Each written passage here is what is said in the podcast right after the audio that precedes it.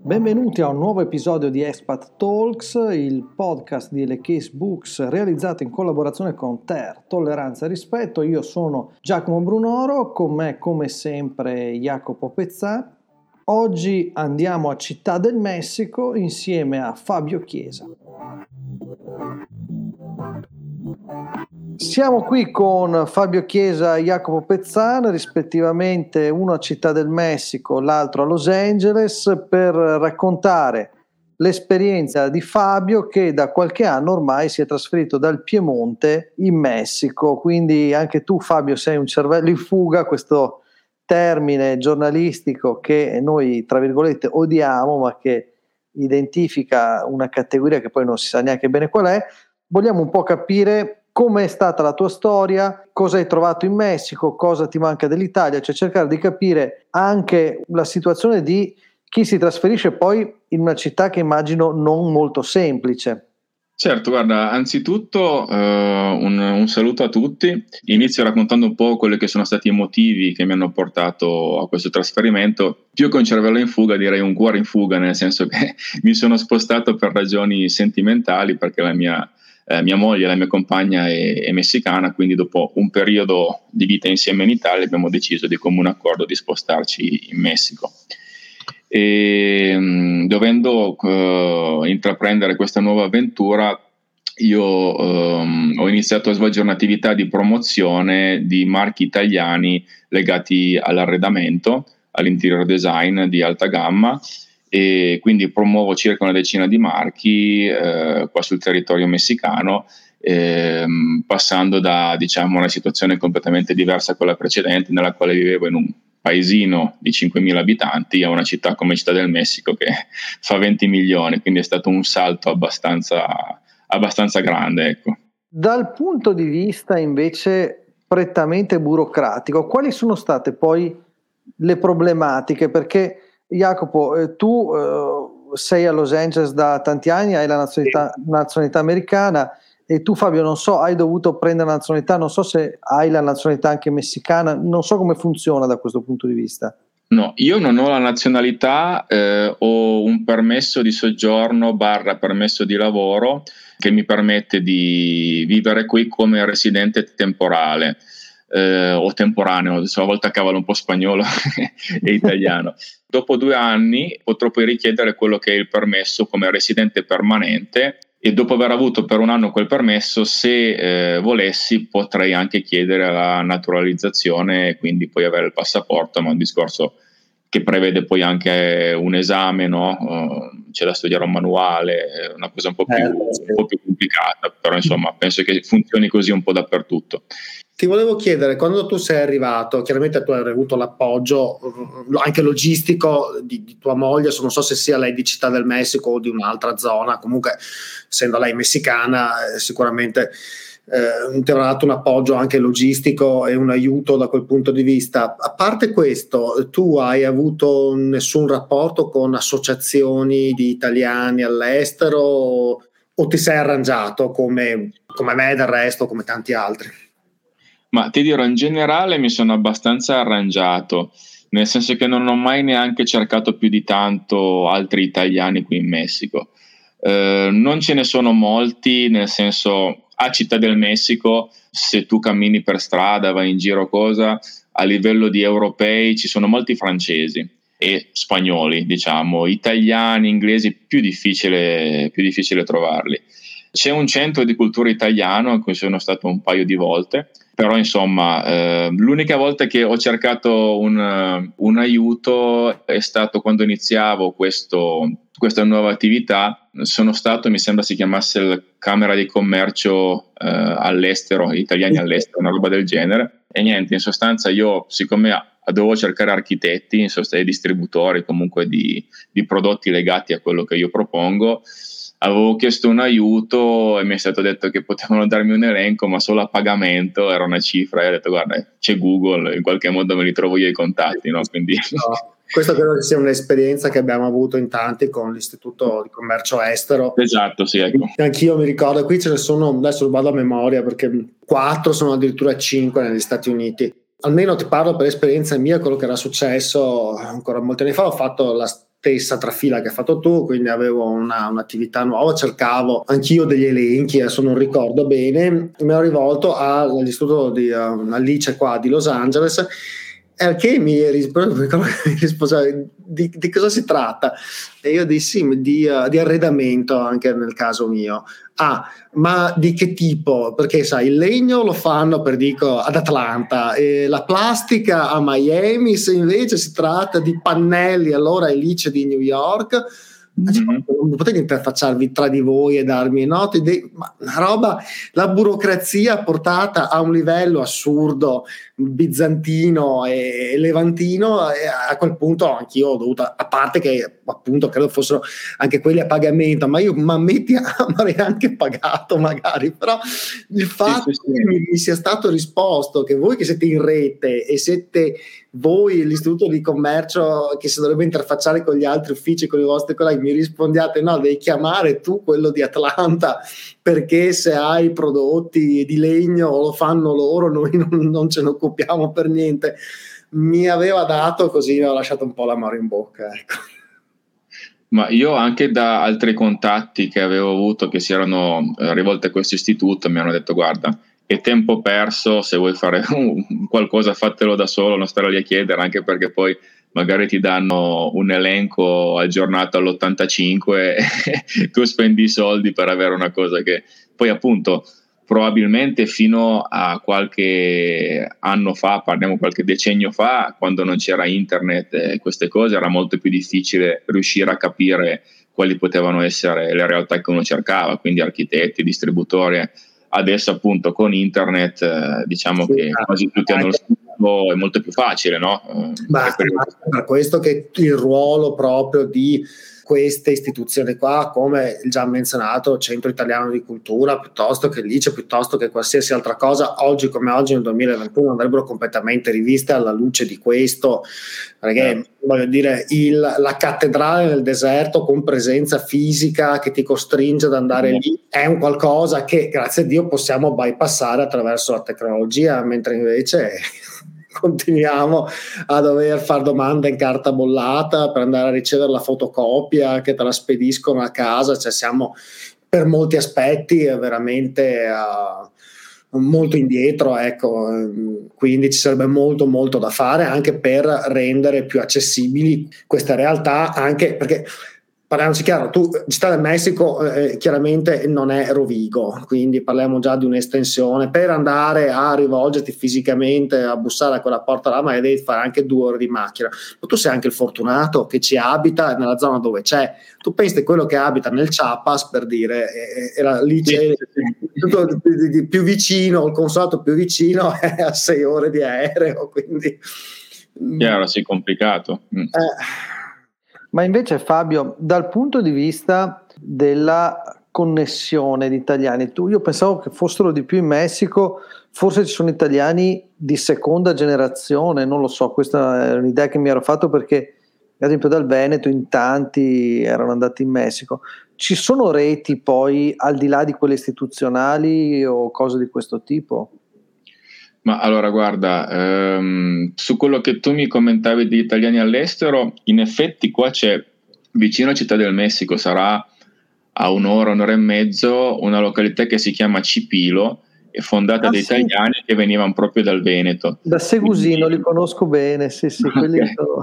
E lì ce ne sono parecchi, però ti dico, a Città del Messico secondo me eh, un po' meno per dirti zona Playa Cancun ce ne sono un sacco, ma mm, soprattutto persone che si dedicano a quanto io ho visto al settore ristorazione, quindi dal, dal bar al ristorante alla pizzeria, perché insomma è una cosa che quella funziona sempre molto, la nostra cucina, specie in quella zona lì. Come reti al di fuori di quelle istituzionali, guardi, io non ho mai approfondito più di tanto Mm, non lo so, per, ad- per esempio, mm, parliamo di una, di una, rete un po' più eh, non molto istituzionale come quella che è Facebook, però io sono in un gruppo, si chiama Italiani, Messico, eh, Italiani in Messico e Messicani in Italia, dove appunto uh, si, si scambia consigli, chi va a vivere in Italia, chi va a vivere in Messico, uh-huh. uh, soprattutto è molto utile perché quando si ha un qualche dubbio a livello burocratico, siccome quasi tutti quelli che ci sono dentro ci sono passati, allora come, cosa devo fare per avere il permesso? Mi serve questo documento, mi serve quest'altro,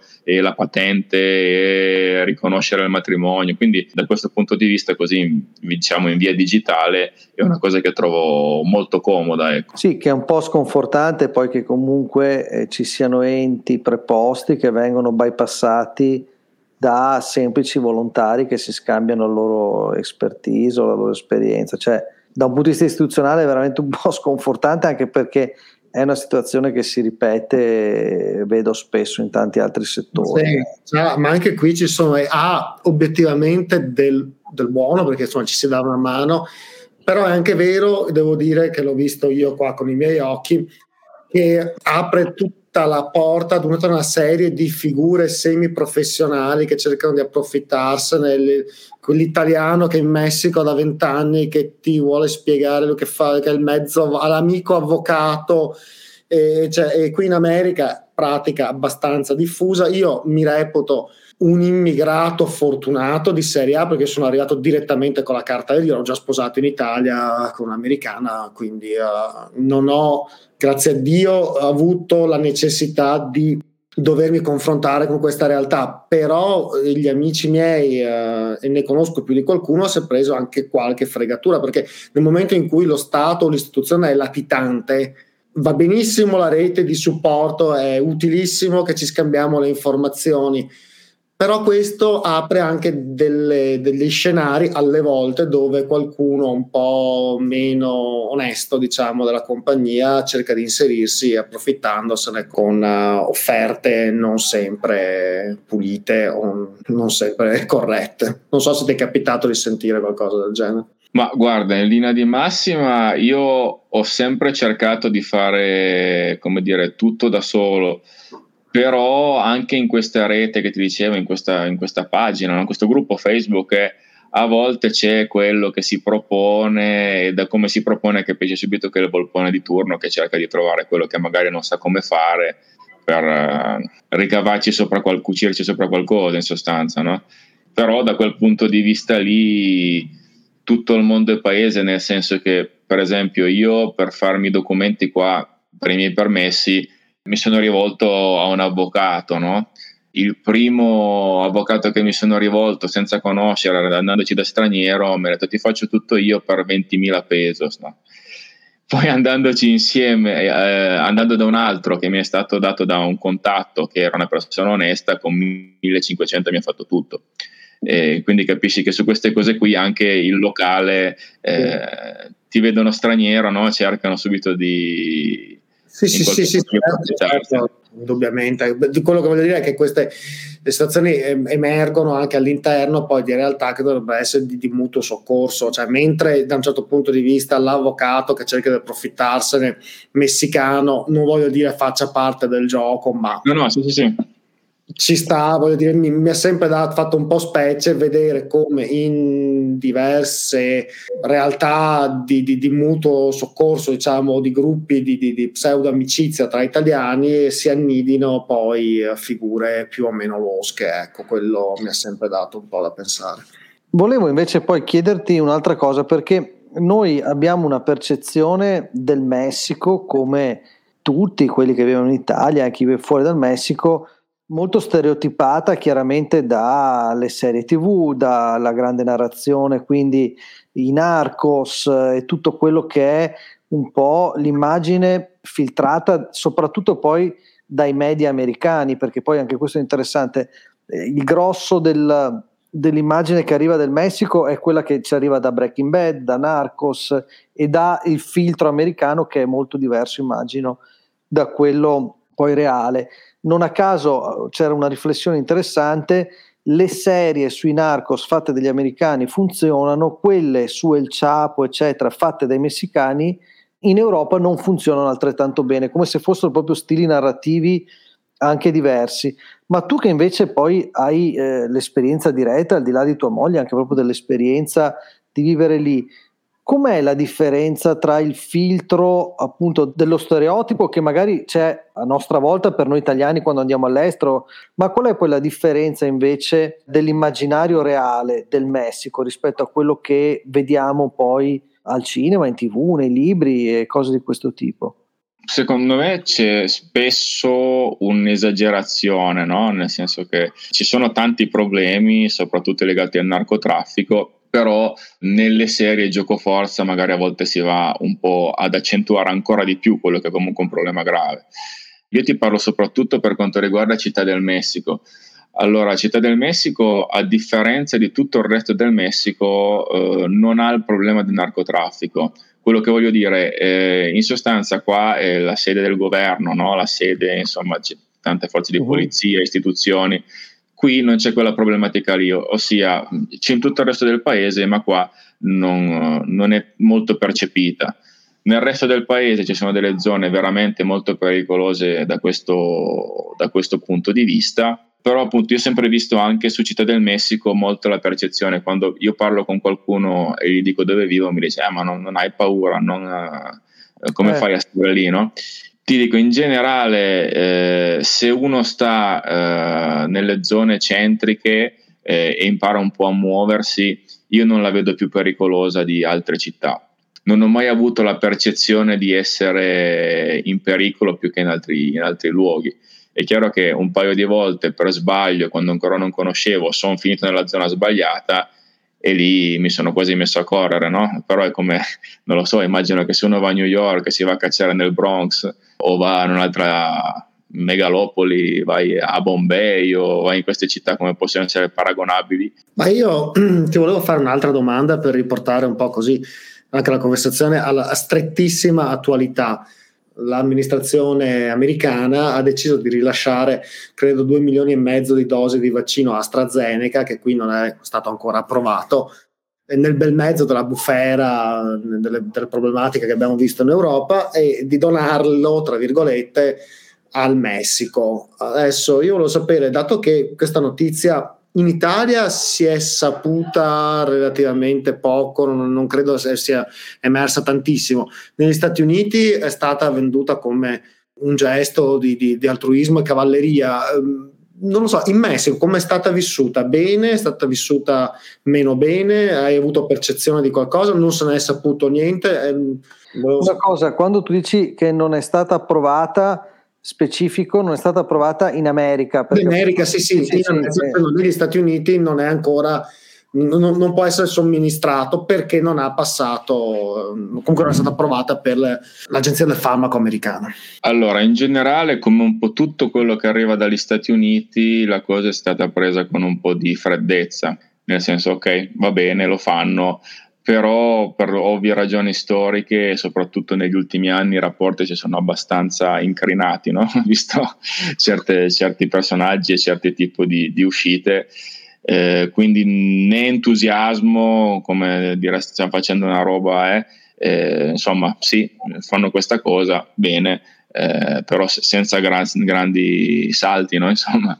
Sì, c'è anche la dichiarazione di Biden dell'altro giorno che qui è passata un po' sotto silenzio, ma quando ha detto ai migranti al confine state a casa, non venite, faremo dei centri accoglienza nel sud del Messico, cioè mi sembra che rispetto a quanto strombazzato in campagna elettorale poi la realtà sia molto diversa e sarebbe interessante capire anche come viene recepito poi queste, queste dichiarazioni anche dalla stampa messicana. Ma in generale sicuramente il cambio di presidente è stato recepito bene, nel senso che contro Trump c'era veramente un... Uh, si era formato un pensiero no? molto, che, che, andava molto contro Trump e un, un, modo di percepire lui e gli Stati Uniti di un certo tipo. Quindi il cambio è stato positivo. Detto questo, come dici tu Giacomo, sicuramente eh, non è che cambiando presidente o forza politica eh. poi ci siano dei cambiamenti ne, nello specifico, al di là delle parole, perché poi eh, se andiamo a vedere, come dire, per come lo percepisco io, però grosse differenze tra repubblicani e democratici quando si arriva al punto, secondo me è anche per questo che eh, se la vanno sempre a giocare le elezioni, no? perché nessuno riesce a dare quel cambio che magari sarebbe necessario nel, nel 2021 insomma, eh, il fatto che al di là del cambio di presidente il messicano non sia magari tanto ben voluto eh, o comunque si cerca di frenare, io credo, perché alla fine diventa un problema più numerico, no? in un momento che c'è già crisi economica, quindi forse paragonabile a quello nostro con, con l'Africa, se vogliamo, no? uh, vengono in troppi, perché poi per quello che vedo io e che so io, so che i messicani negli Stati Uniti sono una parte importante dell'economia, fanno tanti lavori. Ma ti dico come, guarda, ci avevo riflettuto anche negli anni, oltre sì, a, a, fare molti lavori ed essere un tassello importante dell'economia, ho anche visto che i messicani e alcune altre categorie di immigrati in particolar modo veramente abbracciano ad un certo punto un certo sogno americano e diventano quasi più americani da un certo punto di vista, difatti ne, ne, te ne troverai tanti a guidare, sono gli ultimi che guidano le Dodge, sono gli ultimi che guidano le macchine prodotte in America, hanno il mito di un certo tipo di America eh, che altrimenti credo, adesso non ho dati in mano, ma probabilmente sarebbe anche sparita ormai dalla produzione, cioè è una, un tipo anche, sostengono tutto un tipo di industria, secondo me nei loro consumi. Sarebbe interessante avere dei dati perché in effetti li vedo molto spesso eh, più allineati con un certo tipo di American Dream rispetto a uh, tanti americani o uh, magari anche a altri immigrati che magari acquistano macchine europee o um, si vestono con vestiti europei o con prodotti che vengono da altre zone del mondo, mentre loro sono abbastanza fieri del, anche del consumo di prodotto americano, al di là del cibo, ecco, dove magari hanno una, diversa, una diversa fonte di approvvigionamento. Però se guardo le macchine che guidano, eh, ragazzi, io non ho, penso di averne mai visto uno guidare una macchina europea, guidano tutte macchine americane. Sì, esatto, diciamo, io percepisco veramente verso gli Stati Uniti un rapporto di odio-amore, no? Quindi di facciata odio, però poi alla fine eh, consumano prodotti americani, anche cibo, tantissimo cibo americano, guidano la macchina americana.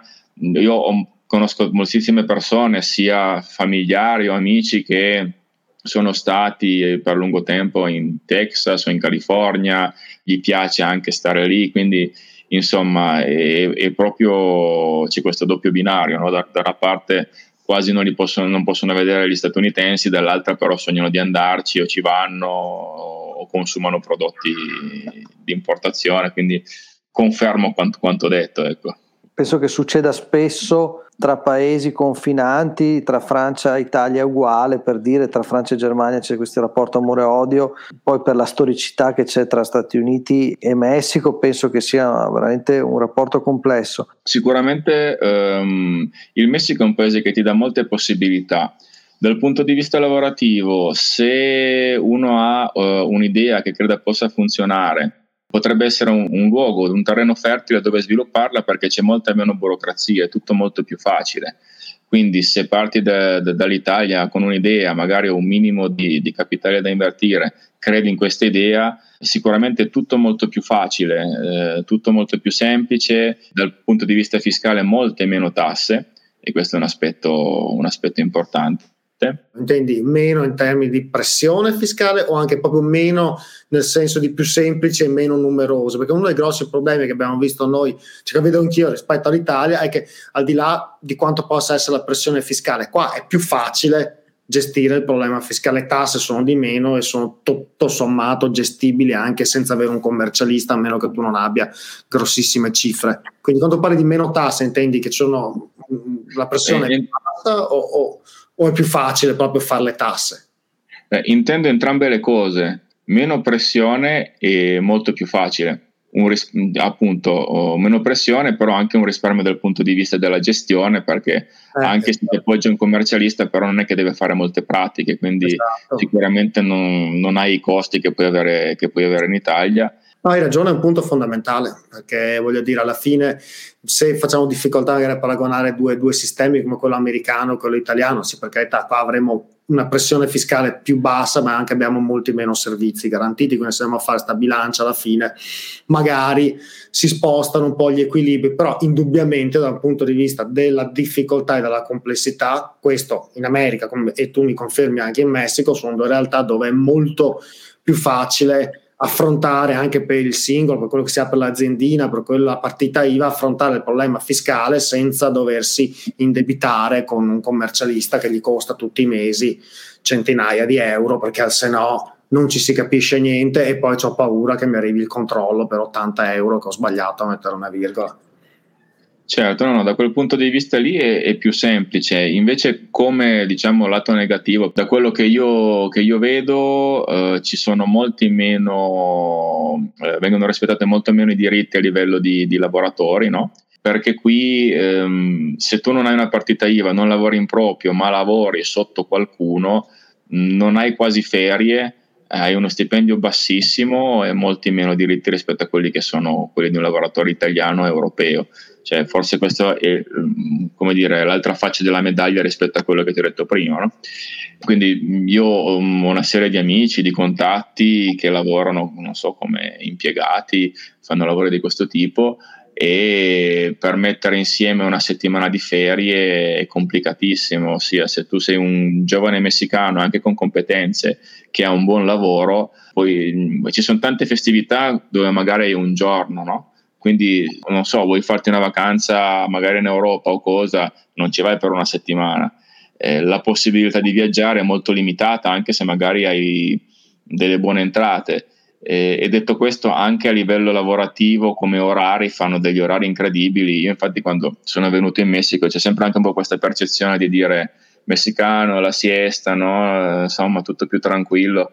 In realtà sono dei grandissimi lavoratori e soprattutto fanno degli orari per noi impensabili con molti meno privilegi di noi quando questo è poi un, un, po' lo stereotipo che ci accompagna anche a noi italiani quando andiamo all'estero, pensano eh, la siesta, lavorate poco, infatti a tutti quelli che mi dicevano sempre queste cose qua negli Stati Uniti ho sempre risposto provate ad andare a lavorare in azienda a Vicenza, cioè queste qua sono alle 7 di mattina sono in azienda, vanno via alle 8 di sera, cioè altro che il 9 to 5 dalle 9 alle 5 però mi confermi vedi che tante volte dei paesi si tirano dietro delle, una nomea che gli viene cucita addosso, ma che finiscono anche per crearsi loro stessi, non gestendo probabilmente certi parametri di comunicazione come l'Italia del resto fa. Eh, noi non intervenendo in questa problematica continuiamo a dare o comunque a fomentare all'estero l'idea di essere un paese un po' così. In realtà dovremmo prendere il controllo, probabilmente anche noi, della comunicazione e anche il Messico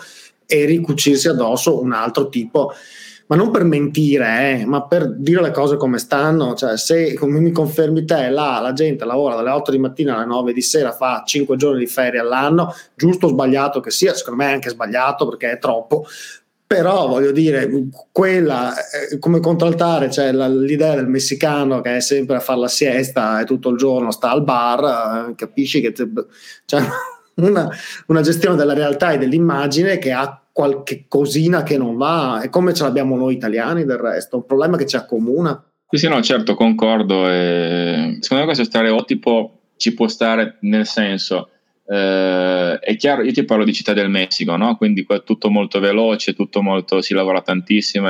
Magari se vai in Ciapa, eh, sì, se, sì, vai ai Caraibi, chiaro, no? c'è quello che ha il suo, il suo ristorantino, se la passa tranquilla però Città del Messico è come qualsiasi metropoli, insomma, dove tutto va veloce, bisogna sempre essere sul pezzo, si fanno orari assurdi.